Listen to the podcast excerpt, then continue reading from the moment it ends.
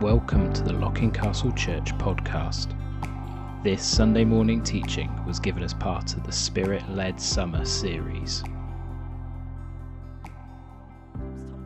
and you have to um, clap your hands together as loudly as you can. Um, but this is more than just uh, an exciting and encouraging story for children. It's a story of trust in God and courage that inspires us at every stage of our lives and challenges us as well. Think back a few weeks and the letter to Ephesus in Revelation that you heard in your last series. John wrote to the people there, You have forsaken the love you had at first. And if you want to know what first love looks like, first love of God, then you only need to look at this story of David and Goliath. Look at David. David is introduced to us first in the genealogy at the end of the book of Ruth. Mere mention of him as a descendant of Ruth is enough to tell us that David is going to be a force to be reckoned with, someone who will stand out of the crowd. He is the last word in the book of Ruth, so we know to expect great things from him. And yet, as the first book of Samuel can starts, you might expect David to come quickly in that, but it's not until chapter 16 that he's mentioned. And there, although Saul is still on the throne as king of Israel, the prophet Samuel comes to David's family. And you may remember the story as Samuel in, uh, anoints David kings. He's looking amongst all Saul's sons, and David's out with the sheep and he's looking at it's not that one it's not that one it's not haven't you got any more? And they hadn't thought about david but they bring david back in and he's anointed king. So although saul is still king david knows that he's going to be the next king from that moment. He's no idea what's awaiting him when his father says to him go and take some food to your brothers in the army and, um, you know, make sure they're okay, basically. And when he arrives, everyone is talking about this giant Goliath who's challenged um, Israel to provide a champion to fight him. The reward would be great. How could anyone pass up the wealth, the relief from taxes, and marrying the king's daughter? I mean, what more could you want? It was risky, but the reward was worth any risk, even death at the, hand, at the hands of the Philistine. David's eldest brother, Eliab, could not hide his jealousy or his disdain for his brother. After all, he was the eldest of Jesse's sons. Shouldn't he have been the one to be anointed king? David had come there on behalf of his three elder brothers, yet Eliab readily rebukes David when he inquires about the reward for defeating Goliath. And David's response, I, I, I smile because how many times have you heard this? What have I done now? It was only a question. yeah, we've all heard it, if not done it.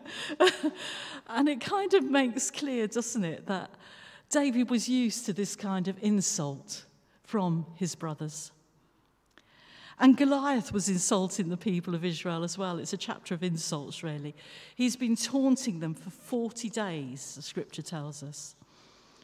The scholar Susan Niditch explains that war was not just about troops fighting one another in those days.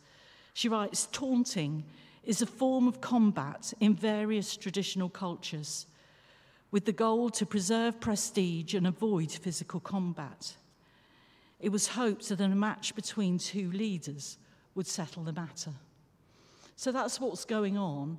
They're hoping they're not going to need to fight with their armies, that they can just do it with a champion from each side. And the taunting is part of, part of the battle okay? we know that as well, don't we? Oh, gosh. Um, but undeterred, David volunteers for the job. And Goliath and David carry on this taunting, this insults to begin with. Um, Goliath taunts that David deserves to, oh, that he, Goliath, deserves to be met by his equal, a role that inexperienced David doesn't appear to suit. And David counters that he's killed lions and bears, and that Goliath will suffer a similar fate, having dared to taunt the ranks of the living God. And even when Goliath says, Am I a dog that you come at me with sticks? David is unnerved. He stands his ground and he continues. Um, come, no, yeah. They, David continues in the same vein to, to get at Goliath. And Goliath's insults weren't the bold, the blows that he intended, because David was used to being insulted by his brothers, okay? So, what's another person insulting him going to do? He's confident that Goliath is no match for him. And although Goliath didn't know it, he was a marked man. It's simply no contest. Quick to reply, David turns um, Goliath's words against him, and Goliath's threats to David as an individual become David's threat to Goliath's entire army. I will give the dead bodies of the Philistine army this very day to the birds of the air, so that the earth may know there is a God in Israel. We may not like the slaughter and the gory language, but the sense of, of doing something like that to show that there is a God is surely stirs our spirits. What amazing faith David had. What confidence. Where did that come from? For sure, it didn't come from his family. They either, neither his father nor his brothers thought about David when Samuel came to anoint the king. And jealous and ungrateful, his brothers considered him of no account when he brought them provisions. And where David goes and escapes to, if you like, is looking after his father's sheep, and that's where he learnt, he met God, looking after the sheep. And he finds his confidence in God. He knew that when a lion or a bear attacked his sheep, he had prayed to God, and God had given him the strength he needed to overcome. And that's where his confidence came from. He learned to love and to trust God as he cared for the sheep. And notice the strength of that first love. He's amazed that anyone would dare to go up against the God he loves. Who is this uncircumcised Philistine that he should defy the armies of the living God? He is certain that God will help him. The Lord who rescued me from the paw of the lion and the paw of the bear will rescue me from the hands of the Philistine. It's that first love. How can God fail? No one compares to the God that he knew and loved. I wonder how you feel about that. You see, I think I can be a bit more like Eliab than David. I can hear myself talking about the arrogance of youth. And I think if I'd seen David, I might have had thoughts like that and sowed the seeds of doubt. Or when Saul, like Saul, I might have said, You are not able to go out against this Philistine and fight him. You're only a young man. But you see, God doesn't choose the people we would choose. Thank God. he doesn't choose them. Samuel tells us that God looks at the heart. I wonder what we look at. All David looked at was God. Nothing and nobody could compare with God in David's eyes.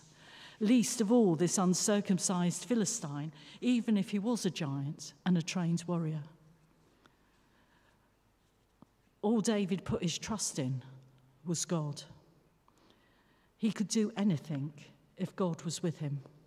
It didn't matter if it was a bear or a lion or Goliath or whatever other problem or issue he faced.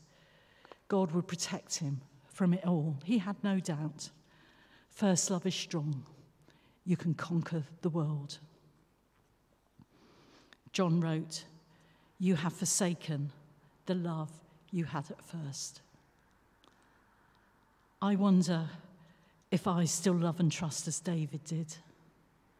I wonder if you do. Because this confrontation between David and Goliath is not just any battle, it's a battle for the life and soul of the nation. And when David wins with only a slingshot, it's a victory not just for David, but for the nation, and a confirmation that God is David's partner in the fight. What are our battles?